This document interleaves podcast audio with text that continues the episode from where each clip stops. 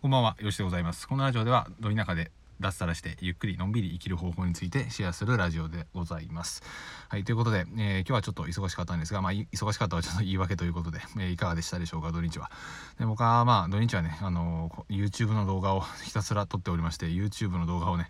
10本ぐらい撮ったんですが、コンテンツのやつなんですけど、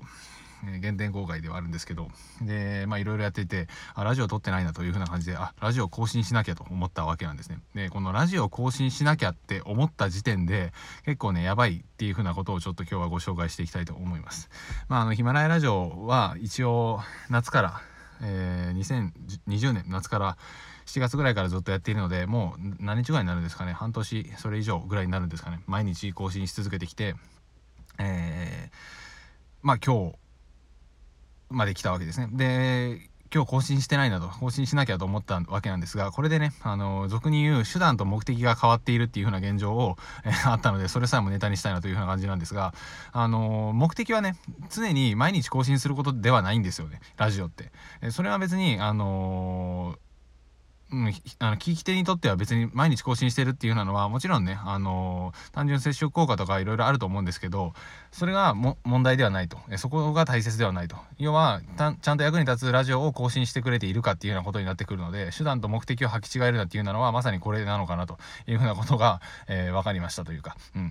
毎日更新するためにラジオをやってるわけじゃないというわけですね。役に立つラジオを上げるために僕たちはラジオを更新しているというふうな感じなので、別にね毎日更新しなくてもいいんですよ。でも一応毎日は更新してるんですけど、これは一応ルーティンの中身というふうな感じで次足してやってきただけなので、そんなにね時間もかけてないですしっていうような感じなので、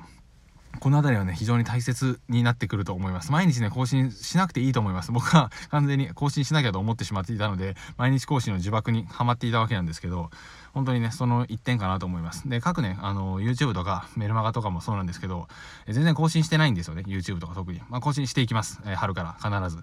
これも言うことによって自分を追いやるわけですが、必ず、YouTube は更新します。で更新していないにもかかわらず YouTube の動画を見てくださって、メルマガ登録してくださって、商品が売れていってるっていう風なのはまさにね自分だけのコンテンツがあるからというようなのがあるかなと思います。もちろんそれは時代によってすぐ流されてしまうようなコンテンツじゃなくて、より本質的な内容であったり、よりコアな内容を発信することによってずっとね聞き続けていかれるような音声になるわけですよ。YouTube になるわけですね。例えば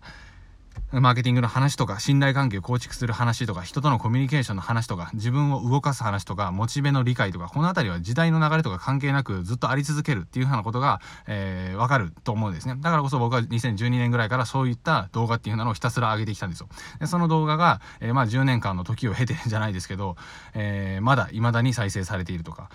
今でも見られている、5年前とかね全然ザラにあるんですけど、そういった動画でも再生され続けているっていうのはちょっと異色なんじゃないかなと思います。でこういうところにねセンターピンを置いておけば、ずっとね見てもらえるような資産になるんですよ、コンテンツになるんですよ。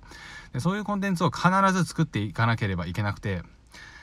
えらいねラジオの毎日更新の話からそれてるわけなんですが、とにかくそういったずっと聞かれるようなものっていうのを置いていった方がいいです。でこのラジオを今見ているとやっぱねちょっとね流れていくんですよね。過去のラジオを聞いてくださってるっていうような感じで毎日ねメルマガの感想は届くんですけれども、とは言ったもののやっぱ1100本も上がってると、じゃあ580話目のホニャララの話がとかって言われてもわからないわけじゃないですか。でなってくるとやっぱね見づらいし聞きづらいっていうような感じになってくるので、やっぱその点サムネとか、タイトルとかもパッとすぐ見れるような YouTube っていうのはいいかなと思ったりします。であとは没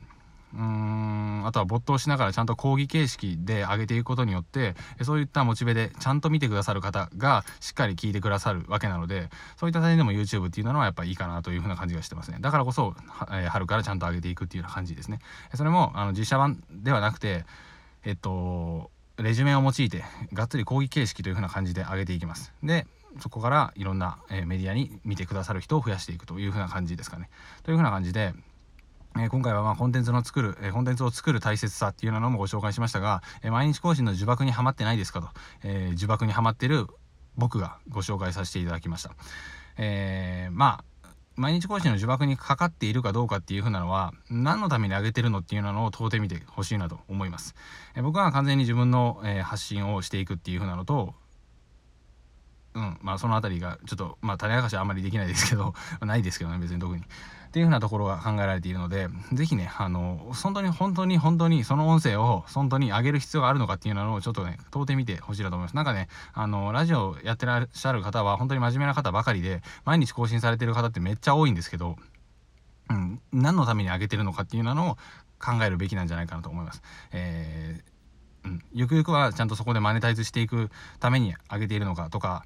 そもそも他にコンテンツとかメディアがないとラジオだけではね難しいと思います。みんな収益上げてる人っていうのは基本的に他にもコンテンツがあるし、他にもメディアを持ってます。自分の母艦なる媒体があるわけですね。そこに来てもらうための、まあ、偵察機じゃないですけど、そういった意味合いを兼ねてやっていくわけですね。副業でやるのであれば、もちろんね自分の考えを、広めていくだけなのであれば他のメディアと関連させる必要はないんですけど、それにしたとしても、いろんなね、なんて言うんでしょう、発信媒体があった方がテキストベースでも伝えられるし、音声ベースでも伝えられるしってなってくると、よりねいろんな角度からお客さんに対して価値提供することができるんですよ。というふうなことを考えていくと、他のメディア、そしてコアとなる自分のメディア、僕で言うと YouTube とかメルマガとかブログとかこの辺りを持ってるんですけど、そのためそこに見てもらう人を増やすためにちょっとした付箋を引いているというふうな感じですかね。はい、ちょっと話が長くなりましたが、かなり遅くなった更新ですが、最後までありがとうございました。またよかったら、もしかしたら朝に聞いてくださっている方が多いかもしれないですけど、良い週末をお過ごしください。もう終わりですけど。ではありがとうございました。さよなら。